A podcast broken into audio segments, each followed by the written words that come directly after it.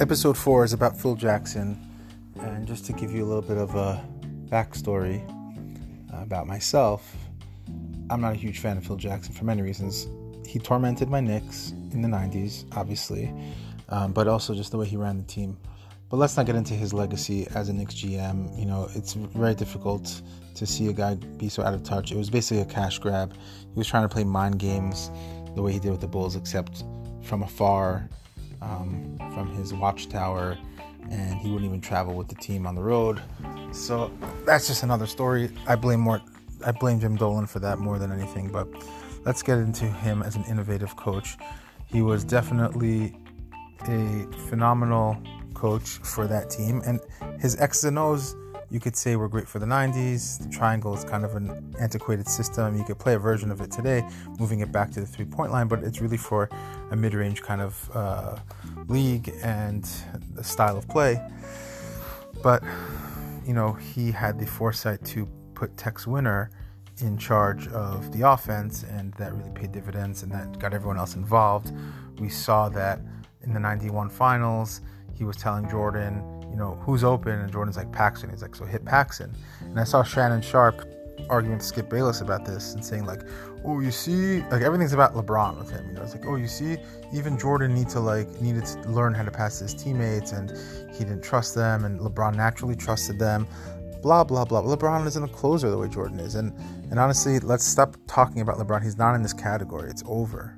Debate has never really should have started. This is just to sell and promote the game, like the same way they were saying that Kobe. Some people were saying while he was playing that he eclipsed Jordan already, and then after he retired, people don't even put him in their top eight. So LeBron is arguably a top two player, but I think he can go anywhere between six and two. That's for another story. It's for another episode. Um, you know, MJ was like no other. But just to touch on that, Shannon Sharpe was saying that John Paxson was open and, and Jordan had to be like forced to pass him. But Skip was right. Jordan was willing to find John Paxson, and the series was already practically won. I mean, they're already winning three games to one. They were, the Lakers weren't coming back. So that's just a BS narrative. Um, and LeBron would actually struggle in today's era, um, and sorry, in the bad boy era, because just look at the Dallas series. You know, imagine him going up against Mahorn and Rodman and Laimbeer, falling on his butt two, three times.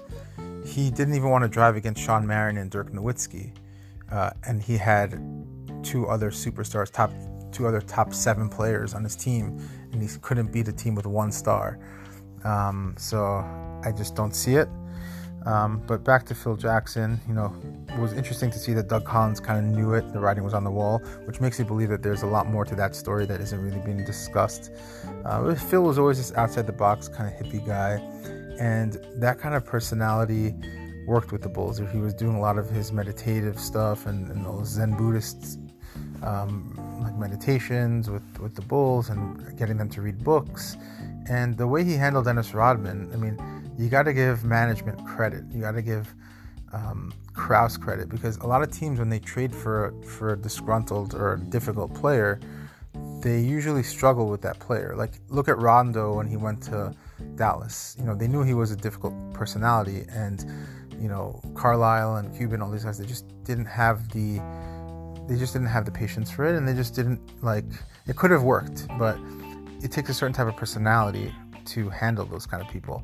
And Phil knew, look, when we got this guy, he's different, and this is how we got to deal with him. Um, and he knew how to deal with the Scotty situation. And you could see also MJ. These guys were just just knew how to win, and they knew what was important. And you know, it does mess up morale a little bit when you have one player who's allowed to go off the rails. But I think in the case of Dennis Rodman, um, people realize that it's not like he's just a player who's a prima donna who just wants to party and you know isn't taking things seriously. Like he is the most hardworking player on the court. And when he's doing that, obviously they just chalked it up to okay, this is just a different person and and in order to win, we need him to be in the right state. So if he needs to get something out of his system, he gets something he needs to get out of his system. And I found that to be fascinating and I found it to be very compelling Um, and it says a lot about Phil Jackson's coaching. He was able to do that. He was able to, also able to manage the Kobe and Shaq relationship, which was very tumultuous. You know, these guys in the Bulls, maybe Rodman and Jordan were like friends, but they had a great working relationship. Phil was able to deal with people who had really difficult relationships. And also, that year when Malone got injured in 04 on the Lakers, that was an amazing coaching job by Phil Jackson because, okay, they lost the finals. Malone was injured, but Kobe and Malone had problems. You know, they, they were they had some issues because Malone was like hitting on his wife, and um, you know, Shaq and Kobe were kind of at the end of their relationship. So I give I give Phil obviously a lot of credit, and that's why he's one of the greatest coaches of all time. Do I think he's better than Gregg Popovich? Probably not. I would say he's done. Popovich has done more with less, um, but he's never won back to backs. It's another thing. What's more impressive, winning a bunch of three peats or sprinkling championships over 20 years. Uh, you know, they're both incredible. So it's hard to really say. It's like Bill Parcells versus uh, Belichick. I mean, like everyone's influenced by Parcells, but it is what it is. You know, like Belichick just happens to win very frequently and get to the get to the Super Bowl very frequently. So Phil is in the conversation for the best coach of all time. And one thing I wanted to say was that you know, today's players who people compare to Rodman, like a Draymond Green. Draymond Green would be like a dime a dozen in the 90s. He's a six-five, like toolsy guy who really isn't great at anything. Um, and he just plays in a very soft era. I, I compare him to like a poor man's Rodney Rogers if he was in the 90s.